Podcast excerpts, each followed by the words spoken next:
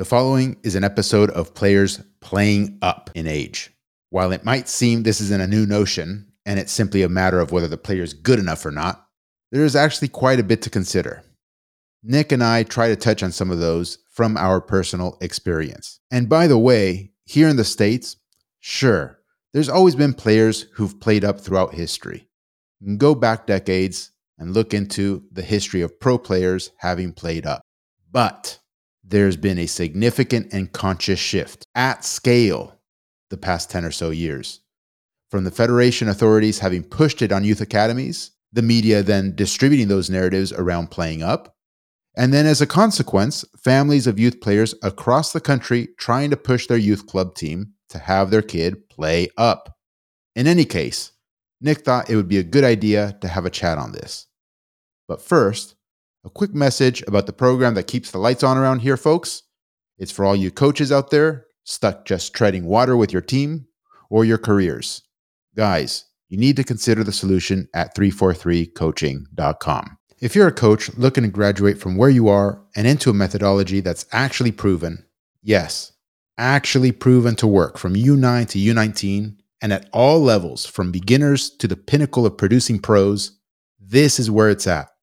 Now, lots of programs claim to be amazing, but here's the thing the 343 coaching program is taught by someone who's actually done it and has an extensive video library demonstrating proof of work.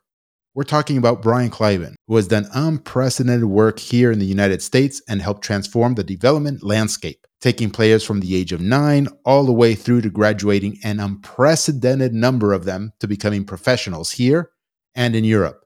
The program immerses you into Brian's actual training activities and sessions with his actual teams and players. It is not artificially scripted or rehearsed like you would get in a typical course. No, no, no. You will witness the real training environment here, all professionally caught on tape and all carefully laid out so you receive a coherent methodology you can immediately and successfully start deploying with your team. You can get started now or jump aboard months or years later and then lament having wasted all that time not jumping on board today.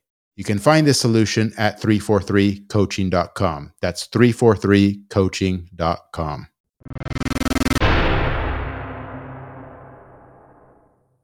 So, I want to talk about players playing up and down age groups throughout their development and what that kind of does to a player through his development. Um, but first, before we even talk about that, I want to see what, from your experience, what's the general protocol like in top clubs in Europe, uh, and in how they move their players up and down through their systems. If if you've seen that at all, or if you can touch on on that from your experience. Yeah, I think a generally good piece of advice is to speak from experience. Number one, because then then you know for a fact uh, what the protocol is. Yeah. And then if we talk about what I've seen overseas or have heard about overseas or have read about overseas, that's not the same because it's hearsay. Um, it's hearsay, exactly. Um, but I can still comment on that. So okay. I think the general protocol between what we've done in the past and what they do elsewhere is pretty much the same. And that is this if you're good enough to play, you're old enough to play, or something like that, right? So basically, if you have like an outlier talent at mm-hmm. whatever age group, and they're clearly at maybe a standard deviation or two uh, above everybody else on the team, and the the teams that they put they play against, um, this particular player is able to do pretty much whatever they want and isn't that challenged there's always challenges but isn't that challenged and you can kind of intuitively figure that out then yeah it's probably best for that player to play up an age group and see what it looks like there and maybe they're still dominant there so maybe play up two age groups et cetera et cetera. And then it also depends on the long-term development plan of the player. We've talked in the past about in the united states there's this segregation between professional clubs that have a first team um, that play mm-hmm. like an MLS, for instance. And then there's the youth clubs or youth only clubs in the United States. And the development plans for those two groups can be quite different. Um, we'll leave that for for another segment. But overseas, almost every club or vast majority of the clubs have a first team, be it competing in the fifth division or the first division, it doesn't matter. And so it's almost like the development plan of every club is more aligned, and that Yeah. is to develop players for their first team or players that can then move on to another professional club because there's a business incentive there. So, with that in mind, then playing up is very important um, if you want to develop pros.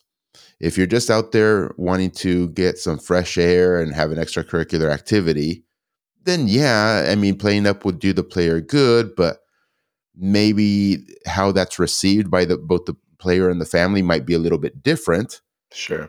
because it's like, wait, why am I not going to play with my friends, you know, and my own team? And the same thing with right, the family's posture might be the same. And you might say, well, it's good for their development. They play up, and they might not see it in that light. Uh, furthermore, when the player plays up, they obviously they're going to struggle more. So Sure. may, they might be used to scoring hat tricks every weekend, and then they play up a year or two, and they're not scoring any goals, and they might Yeah. only have two opportunities on goal, or one, or zero opportunities on goal, and then the player, the family might say, "This sucks. Like, why are we even doing this?" Sort of thing. So, anyways, I, I try to give you kind of a, a layout of the potential um, perception landscape or protocol landscape. No, it's perfect. And when when we talk about this, right off the top of your head, is there any examples of your from your experience of a player that for most of his development in your in that you were with him or her, you uh, they were playing up most of the time and it's and it's benefited them? Do you have any examples of, of somebody like that? Well, there's there's quite a bit, um, but for the sake of our audience, I'm not going to name somebody that you never heard of before. So I'll just name somebody that you might have heard of, and that's uh, Efrain Alvarez. Efra, we've known since he was seven, eight years old, and even ever since that age, he had already been playing up a year or two in competitive youth soccer. So when he was seven, he was probably playing U10, or he was playing U10 rather, um, or he was eight and playing U10. And, Yeah. and at that age, you know, playing up a year or two makes a pretty big difference. And then, then, then there's another leap of when you play up a year or two that makes a pretty big difference, and that's during those puberty years. So when uh, players at 13, 14, I'm talking about boys now, uh, have that jump. Um, if you're two years younger, you haven't even started sniffing puberty.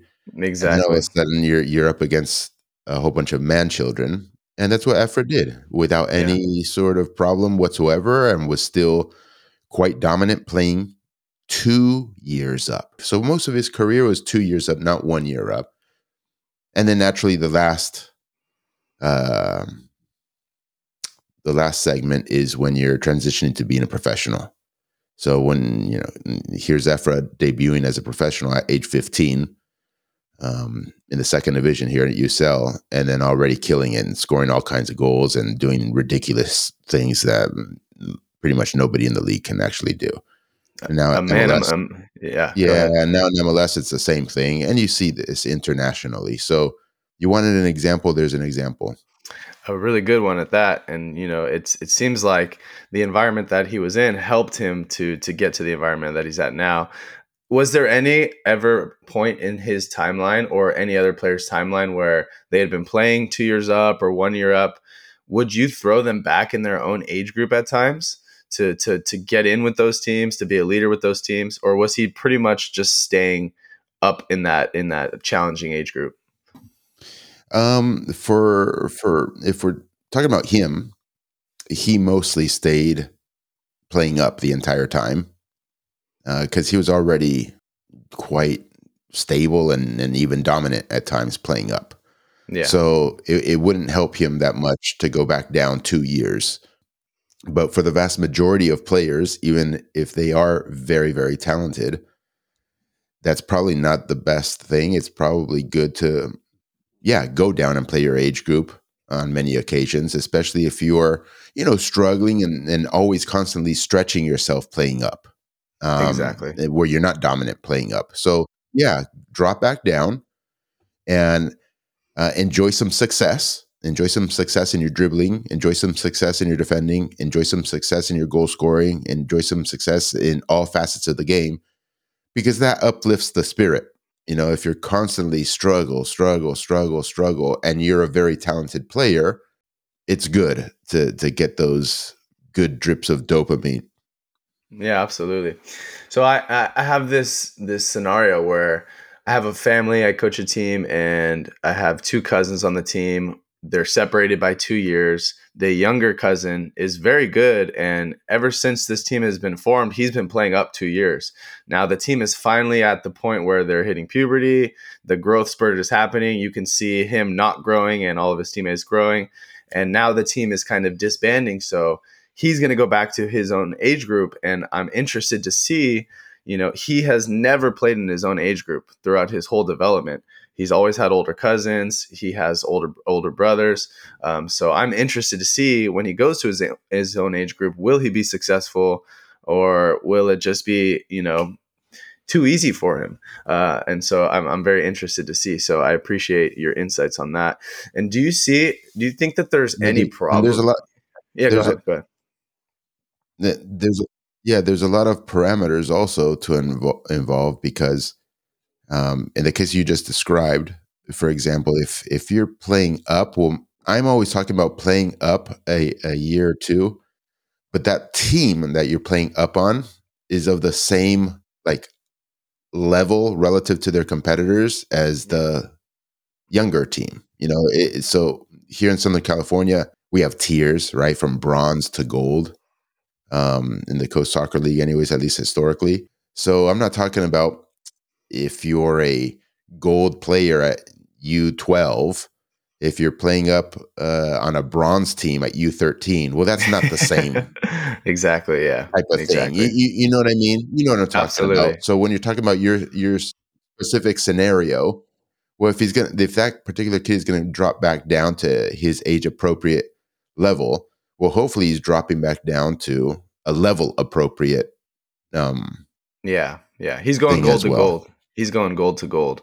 So it'll just be Got a complete it. swap of the age Got groups. It. So I'm interested to see, you know, I've we've we've Got prepared it. him in an environment where he he's a striker and and he's played against bigger kids his whole life. So he's learned a different set of skills. He's learned how to hold the ball, caress the ball, and be more technical, um, and not use his speed you know, uh, against these bigger kids. So I'm very interested to see how that progresses, and I'll keep you tuned in. Do you think that there are any problems of moving players up and down, or or can a kid get kind of just overwhelmed by going up two years and it's just not a good fit for him?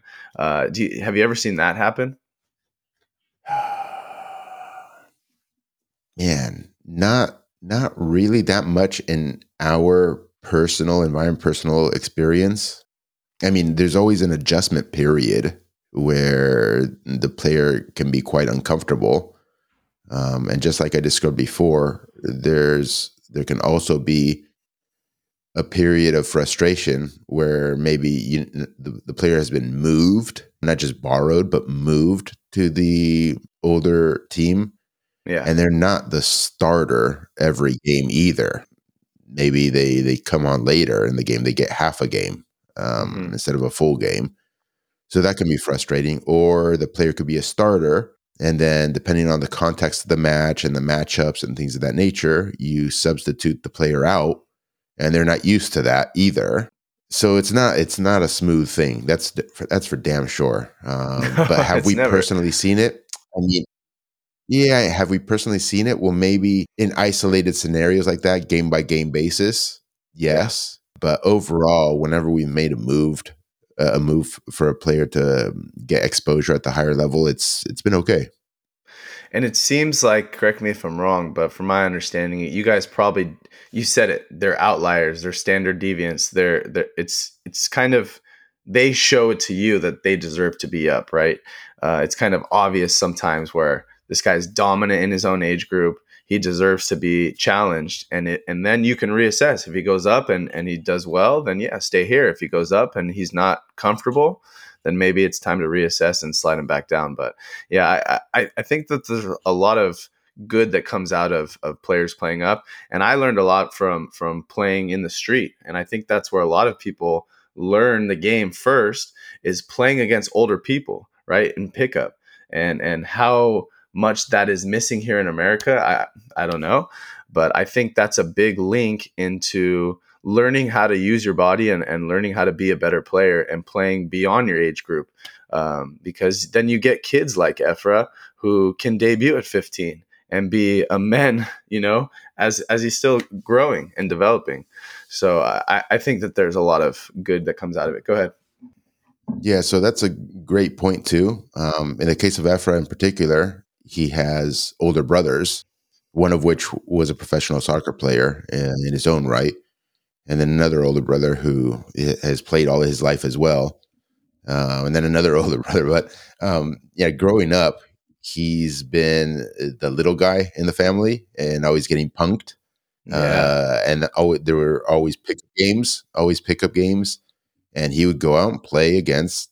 We're not talking one year up or two year up. We're talking about he goes out as a 10 year old or as 11 or a 13 year old playing with men, basically, in pickup games. So the fact that he was 10 playing a U13 or something like that, that doesn't face him in any sense of the word. Yeah. Uh, or yeah. when he's 15 and he's going to go and play professional soccer already, that doesn't face him one iota. I remember a, a time where Brian and I, during the professional off season here in the States, we would mm-hmm. invite mm-hmm. uh, former players of ours who were now professionals and friends of ours who were former professionals and but active professionals, right? They were actually yeah, playing yeah. in the MLS season or in the US season. But during their off season, we would invite them all, maybe 20, 30 players. We'd get a field and we'd have the guys train with us, we'd train them, and then we'd play. And Efra at the time was 10, 11, 12, 13 years of age. And he's like, Gary, can I jump in? I want to jump in. I'm ready. Like, like now, you know, and these were all MLS players basically playing a nice little scrimmage. But he wouldn't say it jokingly. He would say like, put me in coach. Like I'm, I'm, I'm going to go and embarrass yeah. some people right now uh, yeah. with, with that sort of attitude. That's huge. That's huge to have. And I, I, think more people listening to this story can take a note out of out of that playbook.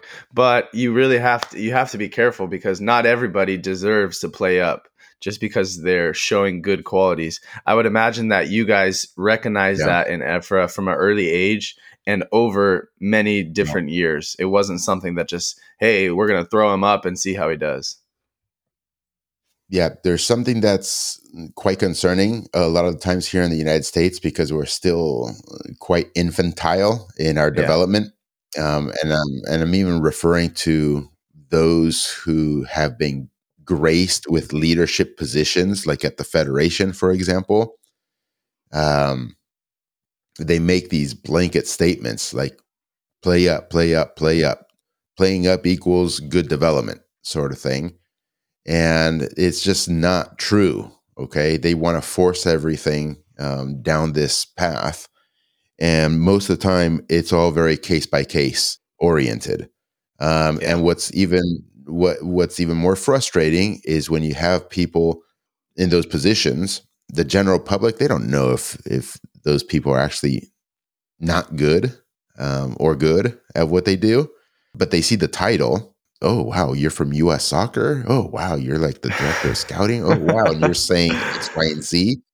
So they take their word for it and then all of a sudden I'm, I'm sure you might experience this certainly a lot of my colleagues here do or have. You get families coming up to you um, saying i want my kid playing up and then you're like whoa dude no. You know what i'm saying? Uh, and and and it sucks, you know. And you try to explain to them, listen, X, Y, and Z for A and B and C reasons, and they'll listen or they'll hear you, but they have another voice in their head, which is some idiotic article that they read online uh, by some lame ass reporter who's who's saying, well, the federation so and so said players should be playing up if they if they want to develop. And like that, there's so many other topics that follow that sort of um, line of reasoning. So I imagine that's where you were angling at too, Nick. Is there's that sort of yeah. frustration at times, mm-hmm. and it's hard. I mean, as a coach, it's easy to justify. As a parent in American soccer nowadays, whatever the reason is, entitlement or, or I'm paying money here at this club, so I get to decide my kid's future. There's just a lack of understanding between what the kid should be doing and what the kid is doing. And I think it's up to the coach to really talk to the family and say, this is the reality. Your kid is 10, he's you're asking him to play with 13-year-olds that have facial hair and are going to break little Jimmy. He might get broken and you're going to take them to the hospital. So those are things that they don't really understand. And I think you see that level eh, you see it at like high school level, right? When you have a freshman playing against a senior and you can really see the physical disparity. But some of those kids that are coming in as freshmen have played up or have experienced playing against top level. So some of them can hang.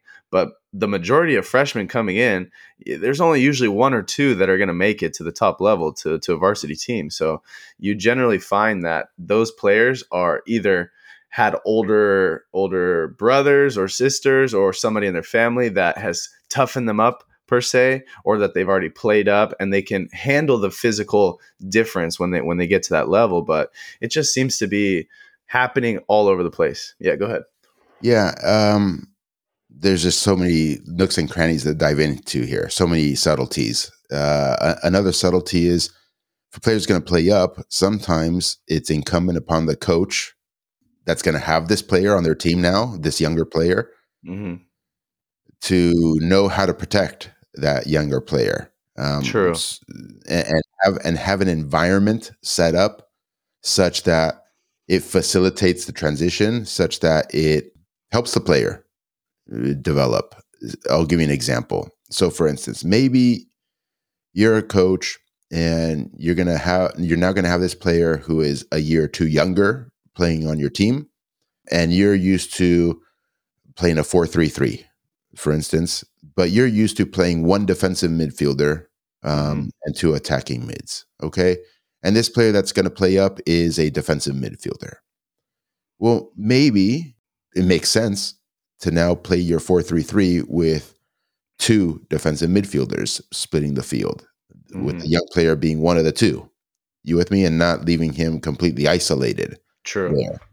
Um, I'm just giving you an example, a system type example that would potentially better support that player not being thrown right into the fire, sort of thing. And like that, there's all kinds of examples that you have to assess on a day by day basis in your training environment and on the weekend, whether your opponent is strong, whether your opponent is weak, or whether I mean, this is 100%. this is football, right? There's a there's hundreds of scenarios, and Absolutely. I'm just trying to make the point that sometimes it's a function of the coach's expertise as well, whether the player playing up has a has a successful stint or not a, a not so successful stint, and this gotcha. happens at every level.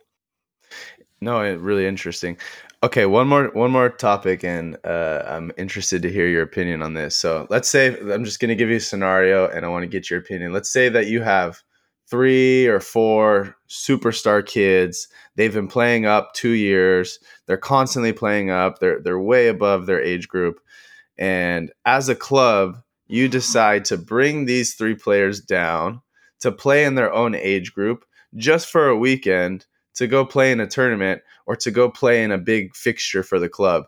Do you think that it's it's okay to do to bring your top players down back into their own age group just to win a match? Is it too savage or hey, it's we're, we're trying to win. It's football. What are your thoughts on that? Case by case again. Uh, but if I have to make a general comment, I'd say that's fine. At least for for our philosophy, our philosophy is you want to develop individuals and not or and you want to win winning is part of the development process as well. And so if we have that scenario that you just described, 100%. If, you know, the older age team is off or has a different type of commitment or whatever the case may be, yeah, let me bring down the cracks um, to the lower age group and let's go and have success as a team and win. Those players are then going to experience, again, some success individually and collectively, which is good for their development because now you'll be successful. You're dribble successful at your defending, successful at all these things. Um, and you learn from that too. You learn from your successes and you get a drip of dopamine or excitement and euphoria, and ha- you're having fun. So that helps them as well. Furthermore, it helps the other members of that team because the other members of that team now are playing on a better team as a result of these three cracks being there. And they also have more fun and enjoy success and et cetera, et cetera, or put in better playing scenarios uh, exactly. in, in, their positions. I mean, the uh, the people who unfortunately are not going to like this are the players who are going to be substituted as a result of these guys coming down. Yep. And that's always a management problem, uh, which you can't escape. But at the same time, I would also argue that those players and those families maybe look at it as in a positive light because I think it certainly can be viewed that way that, hey, there's always somebody out there ready to take your position, eat your lunch, and there's you're going to encounter challenges and obstacles in life. And here you have a situation where it's one weekend. It's not eh, your entire career. It's one yeah. weekend yeah. that you're going to feel this and be exposed to this. Um, suck it up. I wish I wish some of my parents would say messages like that. Instead, it's like, "Oh man, they brought these guys. I'm sorry you didn't get to play. You should have played over him, even though he's way better than you. You should have still played, Sonny." It's it's frustrating that that sometimes they can't see that the correlation, and I I think that's a phenomenal message. Right? There is always someone waiting to take your job.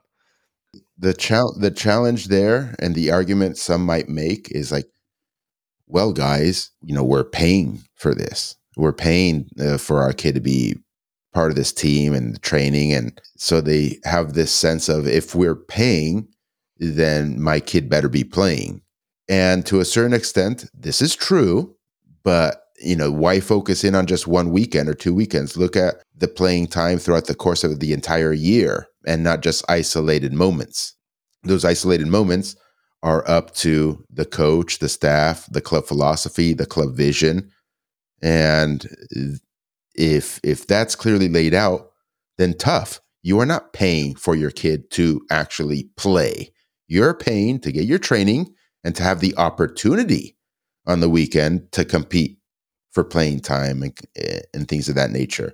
So that's that's a, just a little a side note because I know that that's what you experience and many youth coaches here experience. And then if you look at the pro academies, the non pay to play, well, this is just how it is. It. You you take it or get the fuck out. You're out. And yeah. then at, and then at the pro level, obviously, this is also true. Or even at the, if you want to talk about high school, because we're here in the United States and people are talk about high school and college nonsense like that.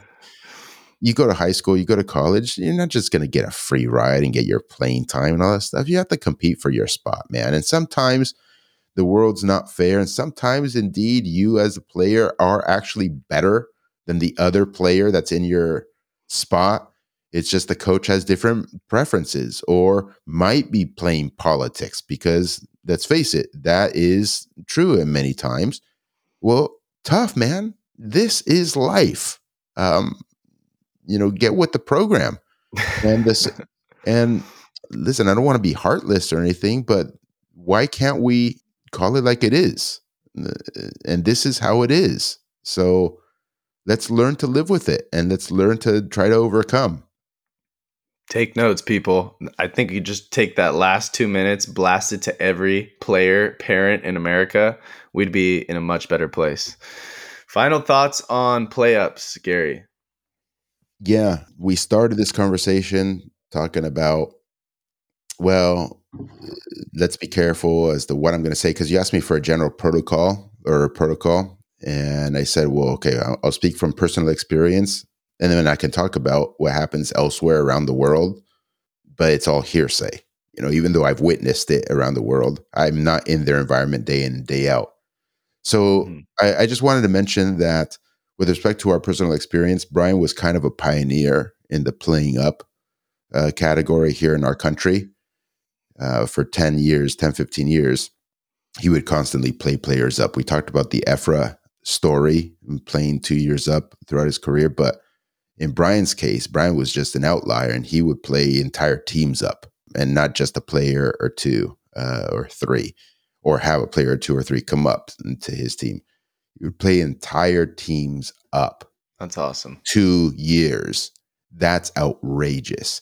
And not and not at the recreational level. He would do this at the highest level in the land, the US Soccer Development Academy, compete against MLS teams from across the country with his team being two years younger and getting to the final of the U.S. Soccer Development Academy with his team, playing that's, two years younger. That's crazy. That's um, so crazy.